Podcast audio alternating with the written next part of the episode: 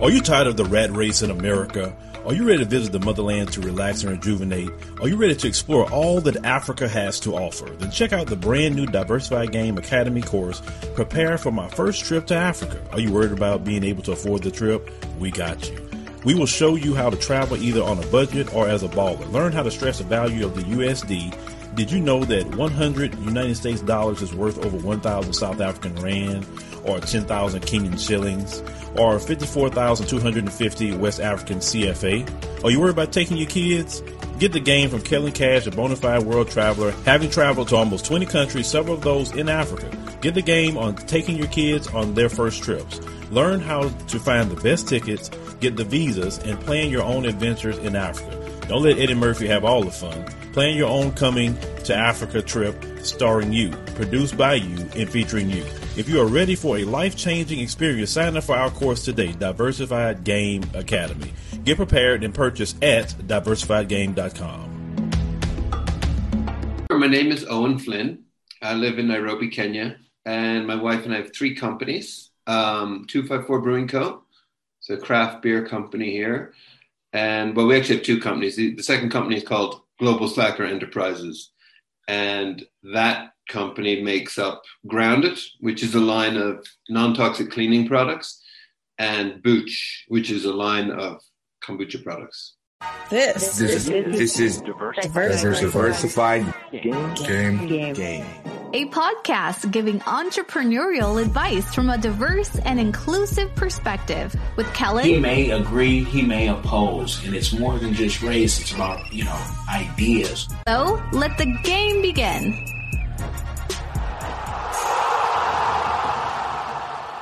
Hey, it's Kellen, and today on Diversified Game, I have Owen Flynn. And this man and his wife have so many companies going on that I'm going to have you check in the description box.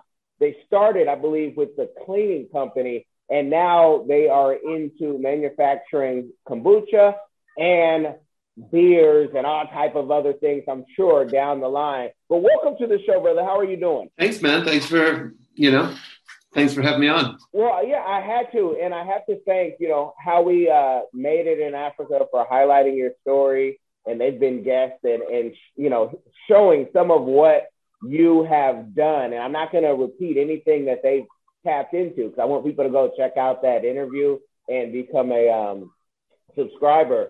But I, I have to ask, um, you being from Ireland, living in the States for about a decade, or more now being in Kenya, what makes you, you know, become a nomad and say, let me go check out all these places? I mean, you graduated what, three out of top of your class, and your quantitative scores in Ireland were like amazing. So I, I just want to know what type of a genius and how that genius mind works. Well, we lived in America when we were kids, and I think my parents were quite nomadic, moving from Ireland at out to the States. So um, then we were back in Ireland. Um, you know, we, we mostly grew up from age, you know, age nine. I was growing up in Limerick in the west of Ireland. And then from then until 23, when I finished university, I was in Ireland. And then, you know, I just I finished college and I've been kind of a bit nomadic since then. But uh, we're pretty pretty at home in Kenya. So we did a lot of traveling um, until we got here, and we're we're pretty stable here now. I think. Okay, and and you, I know you were in China as well. Um, what what prompts the moves? Is it that you see an opportunity? Um, you know, some folks will say, "Are are you getting the syndicate newsletter and saying, hey, this opportunity is is here?" Like, what prompts the move? Because it's one thing for you to move, but also then to move with your wife um, and having two people, you know, motivated to pick up their life. Like, how does that mm-hmm. that process work? Well, you know, we met while we were traveling, so I think that helps. Um, and uh, so we, we were both keen travelers. Um, I was just always really excited to see the world. So Ireland is a small place. A lot of Irish people do travel. It's a small island. It's hard to to not leave it at some point, you know. Um, so when I finished university in 2004, me and my buddy Andre, um, we we basically we worked in a bank for a few months and then we took off, and we we had a goal of to get from Ireland to um, to Australia over land and sea, you know, without flying. So we kind of almost did that. But we just, I don't know how many countries we went through, but we went through West Africa, we went through Eastern Europe, um, across Russia on the Trans Siberian Railway. And in Mongolia was where I met my wife, now wife. That was about um, almost 20 years ago now, something like that. Um, and uh, and then we lived in we lived in New York after that, uh, her and I, for about a year, and then we got a chance to go to China, and uh, so we we headed off to China. We worked in China for three years. Um, we kind of saw there in China firsthand just the impact of, of manufacturing on the development of the middle class, the growth of the middle class, and became really um, passionate about you know getting involved in manufacturing. We thought we were working corporate jobs in China, so we were saving a bit of money. Um, and uh, when we finished our contract there, we basically got a, a, a small Chinese jeep and drove it from China to South Africa.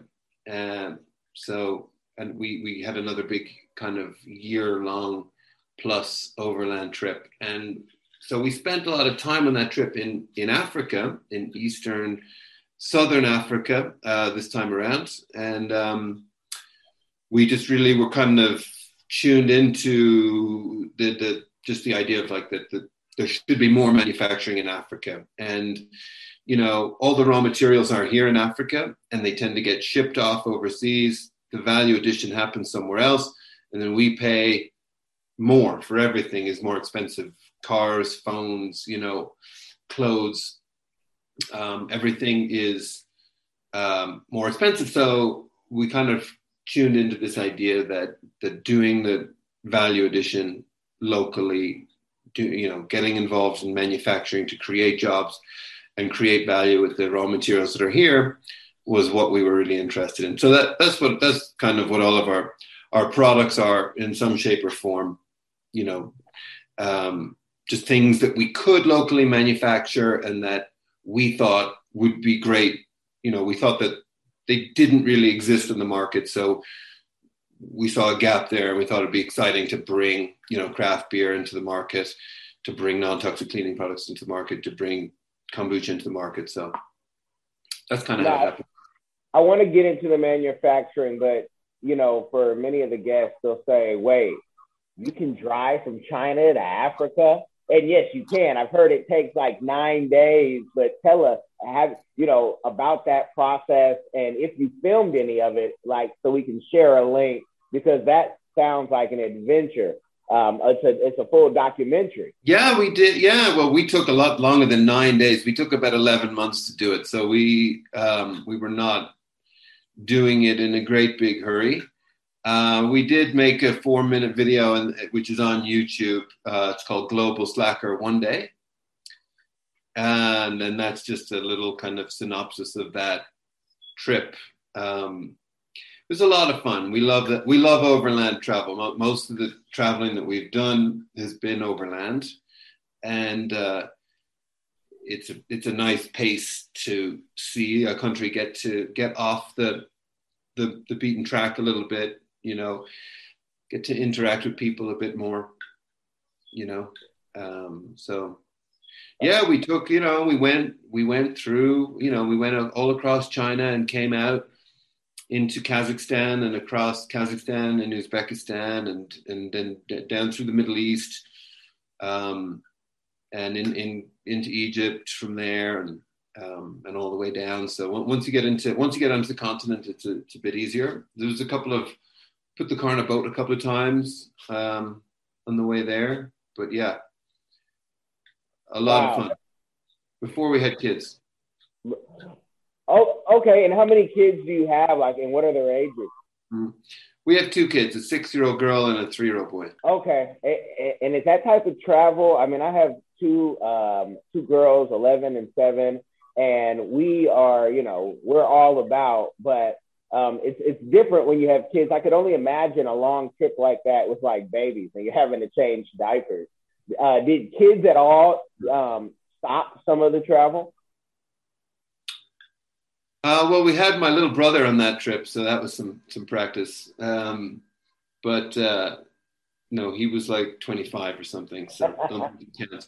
Um, well, definitely when you travel with your partner, and in our case, you know, living out of a, a a jeep and camping a lot and all that, you're in pretty close quarters. So I do think it's a it's a good dry run for marriage. You know, um, if if you can kind of not kill each other after a trip like that, you're probably, you know, you got some some something in your favor. So that was but that that trip was 10 years ago. So now obviously kids we had we started having kids like then seven years ago so. And we haven't uh, well well we have traveled with the kids a bit. We drive all over kenya you know all the time. Kenya's an epic place to to adventure around. We have friends in uganda. We've driven out there a couple of times with the kids. Um, so yeah, but we're pretty. I mean, obviously with 2020 and everything, you know, I, we have a wedding. My sister's getting married back in Ireland in August, and when we go back, fingers crossed, it'll have been three years since we were in Ireland. So mm. definitely not flitting around the world like we used to, and obviously you have to pay for kids' airline tickets and so on. So we're pretty happy just staying on the ground and not dealing with airports. Well, with having not one business, you know, but multiple businesses going on and having family and, and kids, uh, many people struggle with just managing, you know, business. What is your what is your process of okay, we're going to open this business, and you know, how do you let go and then find a manager, or how do you manage multiple businesses while having a family? Because I mean, all are a full time job and and many people you know struggle with just handling one. Well for one when you're doing when you're starting businesses you you are your own boss. So i know people that have much more stable lives on paper but but don't see their kids as much because they might be forced to travel or they might be forced to be on on a call when it's bedtime you know so they're not putting the kids down or they might just not see their kids as much for, for any of those reasons. So as much as our lives are very chaotic, having three businesses and small kids, um, you know, we have a pretty good balance, and, and I feel quite, you know, blessed that we can we, we get tons of time with our kids, you know, and we have help here as well. And we just have flexibility, with, you know, in terms of like I'm working from home here. Um, so I'm seeing a lot of the kids today and and catching up on what I want to do on the computer and stuff. So it might sound like it more challenging, but for me, I think it's it is. Uh, I, I having worked in corporate world and stuff like that, I think I have a greater ability to arrange my time so I can see my kids more in this life. You know. Okay, I, I, I, I'm with you. I, I, I'm, I'm in that tribe. I'd, I'd rather be doing this, and my, my kids are, they have their teacher, um, and, and we are able to, you know, do what we kind of want to do when we want to do it, and, and I love it.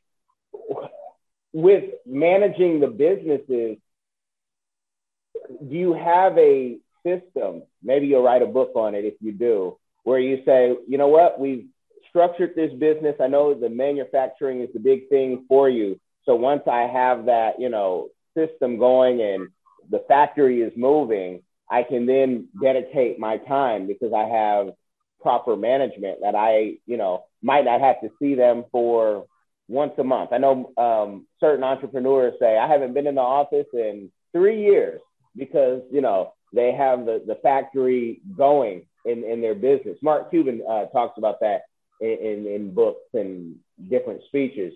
But how is you know how is that process for you? Because many folks won't let go of you know just the day to day, and you you can't manage the day to day. I would think you know for every business the same. So how, how does that system work for you?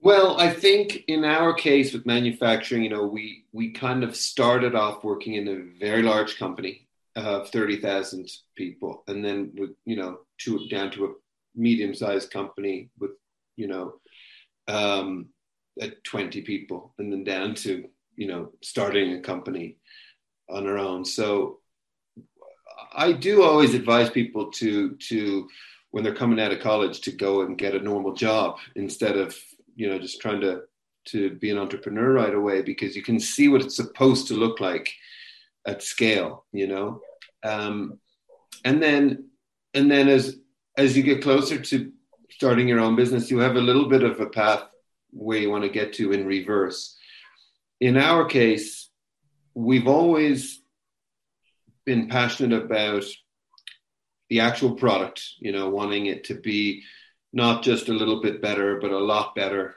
than what's out there in the market. So we start off with the product and we spend a lot of time developing the product and getting the product to a point that we love it and doing a lot of market research and getting a lot of feedback from you know consumers and then i personally also i love brand development and you know i love uh, the combination of a great product, you know, wrapped up in a great brand is something that can really connect with people. So that's always the fun part. And you're, you know, you're spending time, you know, scribbling logos and names and ideas and and making different kinds of beers or different kinds of kombuchas or different kinds of cleaning products and using them and and, and developing them.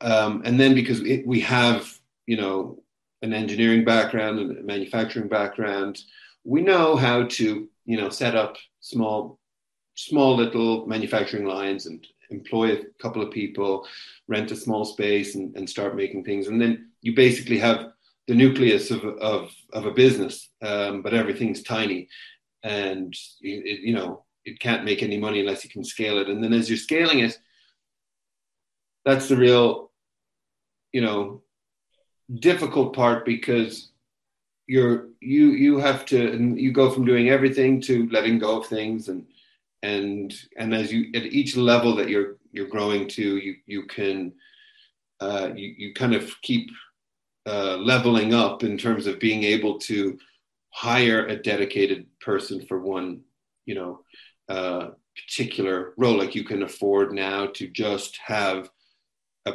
procurement manager whose job is just to buy things, you know. Whereas in the beginning, maybe you know everyone, even when you have maybe five employees, then um, you know one person is going to be responsible for procurement and for you know uh, you know manufacturing development and and something else. And, and they're doing social media as well or, or whatever it is. So so it's not only you as the entrepreneur who's doing everything in the beginning when you're only one person or two people or your your co-founders, whatever, but it's at every stage when you're at five people, at 10 people, at 50 people, at 100 people, those uh, roles and responsibilities keep kind of uh, dividing up and changing and, and getting better. But each time there's a transition, it, it can be, it's a relief in the one sense, because now we have this person who's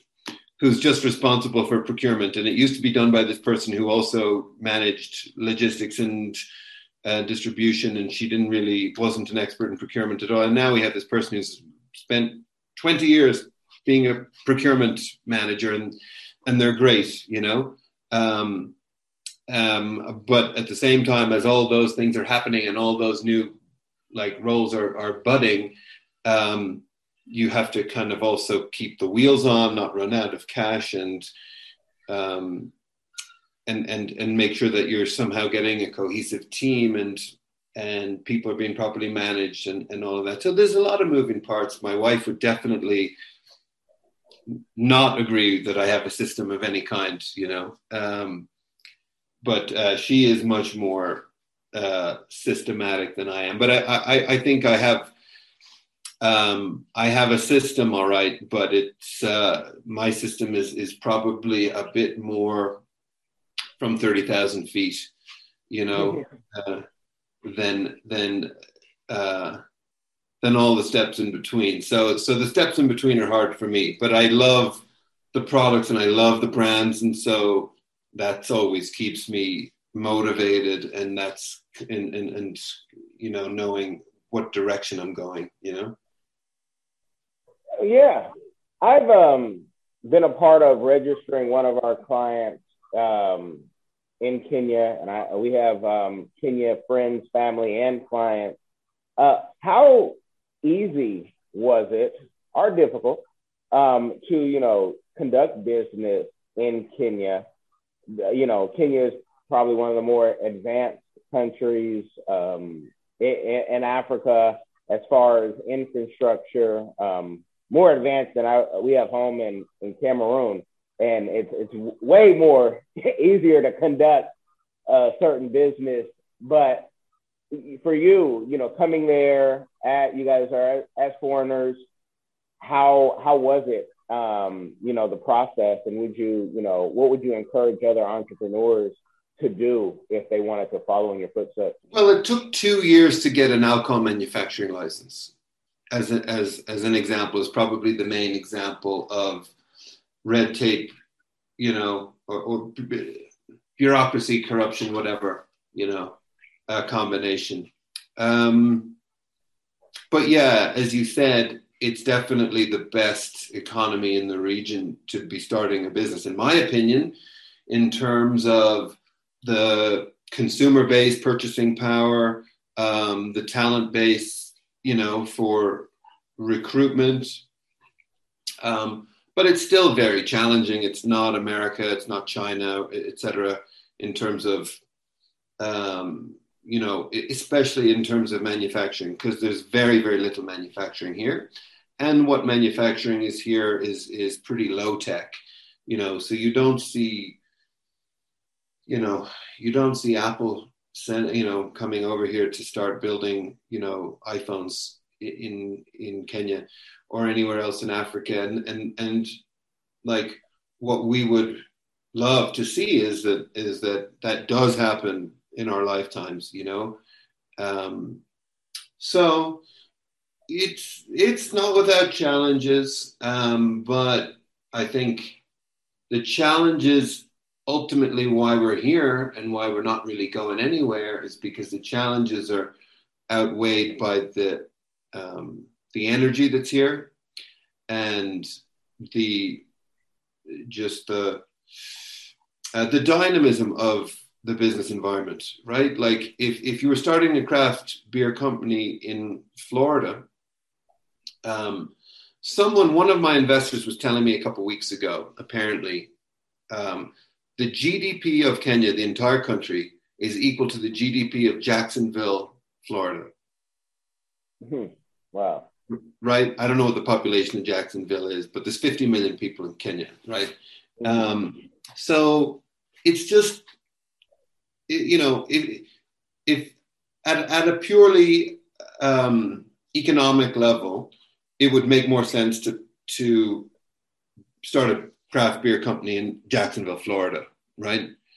Um, you know, the the purchasing power, the awareness, the the ease of logistics, distribution, cold chain, um, all these things would be much easier. But it would be so boring. Like, I'm sure there's already like 50 or 100 or however many craft beer companies in Jacksonville, you know, and I've no desire to be the 51st, you know.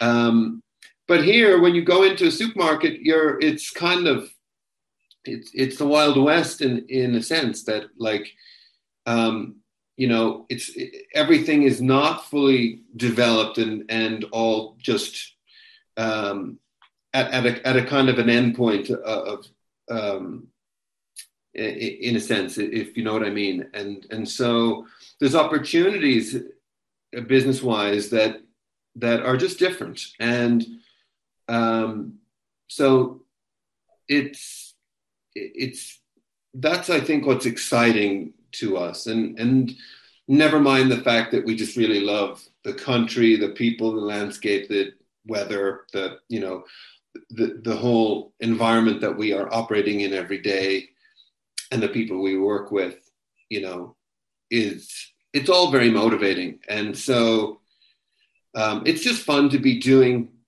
things that are different and um, and and that's where we kind of i guess get our energy and motivation from. Well you you definitely i mean it, it's inspiring you know it's inspiring with this whole you know you see more and more people going to the um, continent the final frontier and the expansion and you know you, you see things like Jumia, where if you were to try to create Jumia in America, who knows what would have happened? You know, probably nothing because Amazon um, is, is, so efficient, and I love I love Amazon. I mean, um, mm-hmm. but I also have stock in Jumia because once I saw it in Nairobi, I said, "Oh, the Amazon of Africa." I love it. I can see the future, even though Africans would say, "Don't invest in that. They're finished. They're, you know, it, it's not as efficient. But they said the same thing to Bezos. With the, um, the success that you're having and that you're going to have in the future, because the best is yet to come, what is a community give back that you guys are doing or that you plan to do in the future? Well, our goal ultimately is to just to create jobs, you know? Um, so, but there's a lot of things I would like to do. Um, and what I would like to do in, in terms of the businesses that we have now are businesses that we started uh, in our own uh, living rooms, you know, and as much as they can grow, we employ 50 people at the moment. Let's say we could grow if everything went amazingly and we have a thousand people employed, you know, in five years from now. That would be amazing, you know, but a thousand is nothing. Um, and um, so one of the things I'm thinking about and then the next uh, the next phase is just can we how can we spur that development of of tens of thousands, hundreds of thousands of jobs, you know, through manufacturing? And is there a way to do it. You kind of mentioned the, the leapfrog concept in Africa, right? Like we, we kind of, for example, mobile phones, we never really had landlines. You know, there isn't a, a nationwide infrastructure of, of landline technology, and now we don't need it. So we just go went straight to to mobile phones. And you could imagine with manufacturing, with industrial revolution in, in Africa, you know, every other every other country's industrial revolution has been very uh, bad for the environment, you know? And so you could imagine um, a green industrial revolution happening in Africa. Um, and so we've been looking at those kind of things for next phase in terms of uh, in terms of like what we could do if if we can you know keep the wheels on in these businesses take them up to the the level that we think it, they can get to and you know get some money out of that um, the next thing i think would be to try and start a fund uh, with the goal of spurring green manufacturing uh, investments in, in, Kenya or, or in East Africa, you know.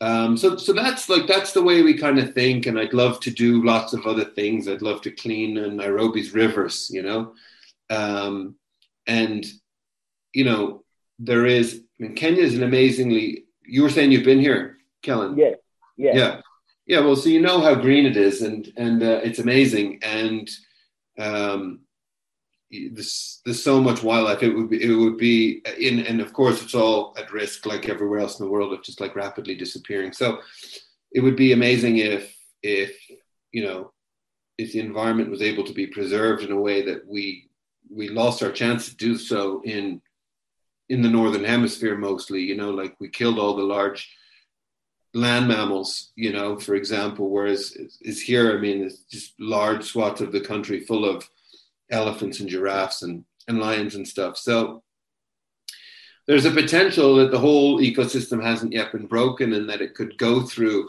an industrial revolution and a, a true rising of the middle class and and and development in that sense. And that's that's the way we try to think and, and be focused. And I don't think of you know, giving back in the sense of like a CSR thing. I think that whatever you're trying to do, it should be baked into your core business if, if it's possible, because it's kind of too late to have a core business be be plundering the planet in one sense or other, and then you know have a, a kind of a, a CSR program on the side. I think everybody should be really whatever your business is. You know, for us in the case of kombucha, let's say, we put in glass bottles. Be, our life would be a lot easier if we put them in plastic bottles, or even in beer, we use glass because I, know in America, you know, cans are recycled, but here they mostly end up in landfill. So we go with glass, even though it's more expensive. Uh, you know, cans cans cost about four cents, glass costs about twenty eight cents for a bottle. So you make these decisions along those paths just it's not always just the easiest economic decision you have to kind of have some conviction in in the environmental impact of what you're doing and you know how you're how you're interacting with people how you're treating people and so on. Um, you know not to say that we wouldn't uh, or, or, or haven't fired people you know in the end of the day if you're not performing but um, we definitely it, it would ne- it would never be the first option you know? Like the hope if, if you're if you're trying to create jobs and you recognize that there's not a huge manufacturing infrastructure here people don't have um, the direct experience that you want to start your business by the na- nature of the businesses that it's something that it, it, it, doesn't exist in this particular place. So um, you know we try to be um, the more is create a good a good training environment, a good management environment. Not not that we're amazing at it at all, especially me, but um, but that's what we try to do. You know, try to bake in the whatever good we're doing into the um, into the core business. And you talk about, you know, you, you you've traveled and you, you you've seen so much. Can you let, especially the um, the American audience, know the tech that you have seen from you know even Asia to Kenya. Um, I, I, remember it was a couple years ago. I took my family. We were in London. We couldn't take a bus because we weren't contactless. Right? We had pounds, we had dollars, but because our contactless wasn't set up, we mm-hmm. we could catch a bus. But you you know you hear Asia's been not having to hold money for a while. Um, M-Pesa in Kenya, you can send money in Cameroon. They send orange money and MTN. Just things are going. Um, since you've been able to travel, what do you see America as far as technology um, and and especially from what you saw in China? Like, are we just light years behind? Is who light years behind? The America. In terms of mobile money? Mobile money and anything else that you have seen. Like I remember being a kid and them saying, "Hey, there's a Mario 27," and we're like, "What? Where?" And you had to go to Japan or something. So I just mm-hmm. want to have you give a, a, a, realistic view of how you know advanced is China and maybe even Africa, since China is you know in Africa very heavy compared to what you saw in the states. China is very present in Africa. It was something that was something that we paid a lot of attention to, you know, having driven from China here and, and speaking Chinese and stuff like that. Kenya was, Kenya is, I think Kenya is kind of hailed as the, the beginning of mobile money. I think it really started in Somalia, but Kenya was the first like big economy that, that took it on. And I mean, yeah, I don't know. I haven't been in America recently enough to know if everyone's using Venmo or whatever it is now, but everyone has mobile money in, in Kenya. You know, you can be, um, you know, the, the, the poorest guy in the street in the slum with your little Nokia phone, you, you will have M-Pesa on there. So um, it's completely accepted as, as currency, you know, um, and it's very, very efficient. The fees are very low, and it's yeah, it's another great example of that leapfrog um, concept again. So, what else? Uh, what else do we have here that's ahead of the curve? Well, I mean, look, I'm talking to you on on uh, on the internet here. I mean, the the internet in Nairobi is usually when I'm if I'm Zoom calling with people in Ireland or America, if it's a bad connection, nine times out of ten it's the Irish connection or the American connection. I mean, our, our internet here is we stream everything, you know, um, everything we watch. You know, we have Netflix. You know, you it's seamless, high high quality. We have a projector in our living room, and you know, um, it's fantastic. You know, um, I think. I mean, Kenya is on the equator, and it's high altitude. Nairobi's at about about six thousand feet, right? So on the equator, I think higher than you know Denver or, or whatever. Um, so it has an amazing client, uh, climate, sorry, and um, and everything grows here, you know. So, you know, for for for me also, like, I would love. There's a lot of stuff is going on with technology and and agriculture, and you know, I would love to also somehow be part of of that revolution where um, we could be, you know, Kenya could start really producing more high value crops, you know, um, but we're growing like corn and, you know, more basic commodities at the moment. Um, and it, it, there is stuff going on in terms of, of, of technological leaps that, that may be coming in in that, in that field, but I'm not really an expert. So I don't know. I mean, uh, the, like, we can like there's obviously very many challenges you know as well i mean the roads are not good you know um uh, the the we, we are lacking in a lot of basic like physical infrastructure things that hold back that hold us back and like limit um ability of doing business you know? Um so i don't know. Um we have a few nice, good examples like M-Pesa and, and mobile phones and stuff like that. But unfortunately, it's usually these technological leaps are things that we can import easily, you know, and we can code them here, right? But but uh, going again back to the manufacturing thing, I think if we were uh, building things more here on the ground, um, I think our that ability would would accelerate, you know. Yeah, and and with the beer, um, you know, like many Kenyans, we know um, President Kenyatta loves beer. Has he been able to taste your beer? Have you been able to use him as a an influencer yet? To you know, no, I'll take, I'll take, um, I'll take the hookup if you have it. I haven't, I haven't managed to get her to to uh, this is my daughter here, Kellen. If you want to say hi, if you're gonna sneak in here, you can at least say hi. Okay, come here. Hey, how are you doing? You gonna introduce yourself? Uh. This is my daughter. Nice to meet you. you. Okay, I need. I'm in the middle of a chat here. Okay, all right. I'll, I'll give. I'll give Daddy. Let me ask Daddy two more. Two more questions, maybe. And um, and and so no Kenyatta. I have other influencers that I can definitely you know share their profiles with you um off air and you know see if they could be of use to your campaign.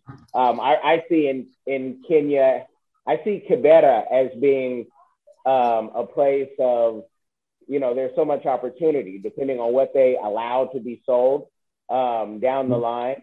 But I, I can see I can see it. I've been there, and I'm like, wow, I see the art, I see the flavor. It just takes, you know, uh, probably a government effort which most things in Africa you need, because even where you can buy land, do you see yourself in the next 15 years being in Kenya, or is the nomad in you saying, let me set up these businesses and then, you know, Fiji or Puerto Rico is next? You know, when we moved here, I and I used to always just tell people we're going to move to Peru in in three years' time or something. But I would like to travel to South America. I've never been there before. I've never been to Fiji before, and lots of other places. Um, but I think Kenya is really home now. I mean, it's here or Ireland, you know. Um, but I just don't know what to do in Ireland. You know, I've never really worked there. You know, since I was in college, working in bars and stuff like that. So I don't exactly know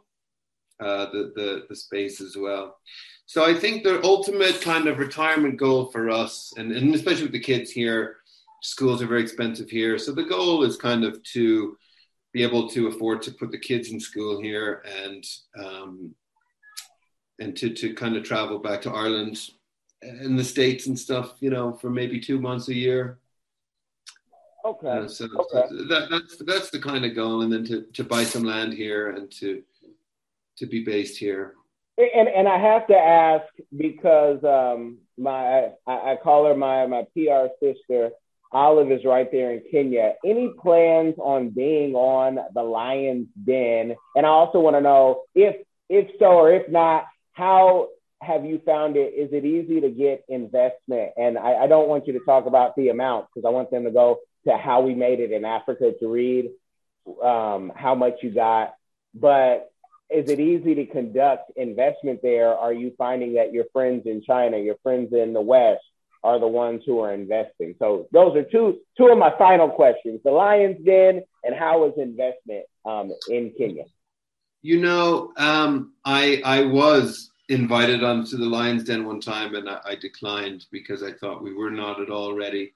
Um, uh, but um, most of the money we've raised has been uh, foreign uh, investment. Um, we we we've raised a little bit of money locally. It, it it gets you know each time we do a round, we do a little bit better with local investors. You know, um, I guess uh, there's more money in America and Europe, anyways. So there's more you know, a deeper well to tap, I guess and you know we these days our network is is is bigger here but you know from when we were starting off and stuff like that it's probably easier to tap into to those networks that we had you know existing relationships with and people that knew us and had, had worked with us and were kind of backing us to succeed either uh, on the US side or Ireland or Europe or whatever um, so we've been doing, you know, we've been doing a lot of work in, in the, the way that we raise money. And another thing that I'd like to do in the longer term is, is to prove that model uh, to be successful and then to try and apply it uh, to Kenyan businesses and uh, with, with the local investor market here. So, because we have been um, what I can say about the way we've raised money is we're very closely aligned with our investors. We're highly incentivized for them to succeed and vice versa. And we've so far, touch wood, um, we've been able to raise money very quickly. You know, so in previous um, companies that I was involved in, you know, we would spend a lot of time, or the, the CEO or the the executive team would spend a huge amount of time reporting to investors. And often I saw that as at the expense of focusing on the business. And so we've had a really good balance in that respect with the way that we've raised money. So, awesome. But it, well, I, yeah. Sorry, yeah, No, no, I, I thank you for for giving the game. I don't want to give them an overload because I want them to one go check out your your articles Two, um, go get a ticket because I don't think at this point, with the way things are going, they can order offline and taste the uh, beer. I know mm-hmm. that uh, Kenya 2022 Uh, we we have plans to um, come back, and and so I I'm just um, I'm happy to connect here and then to taste it um, the the brew and Oh, you know, great. I see your Kenya bracelet, by the way. Nice one. Oh yeah, yeah, yeah. Thank you. Yeah, I, I, I keep the Kenya bracelet. You know, you take it off, your your friends and family they'll say, "Hey, where is it?" The same thing. I have my Ethiopia bracelet on as well, people.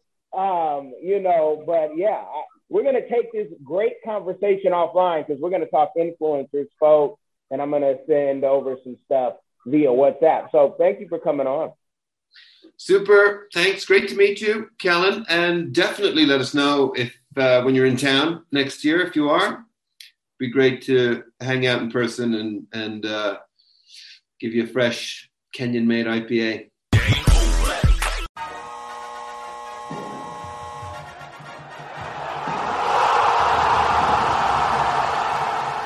Thanks for getting in the game and listening to the Diversified Game Podcast with Kellen, the number one show pairing entrepreneurship with diverse and inclusive perspectives like wine and cheese, bagel and lox, fish and grits. Be sure to visit diversifiedgame.com for all the good stuff. Join in the conversation and discover more content.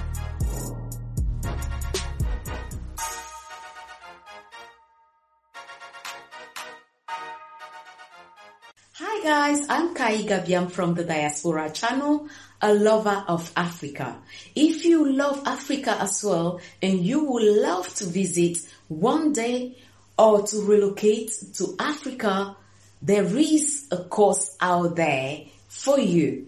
And this course is my first trip to Africa, a course well put together by a seasoned traveler, Kellen Cash Coleman.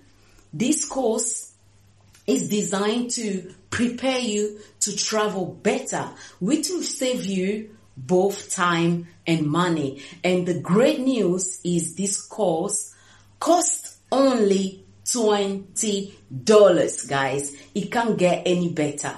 Go right now and enroll to this course at www.diversifygame.com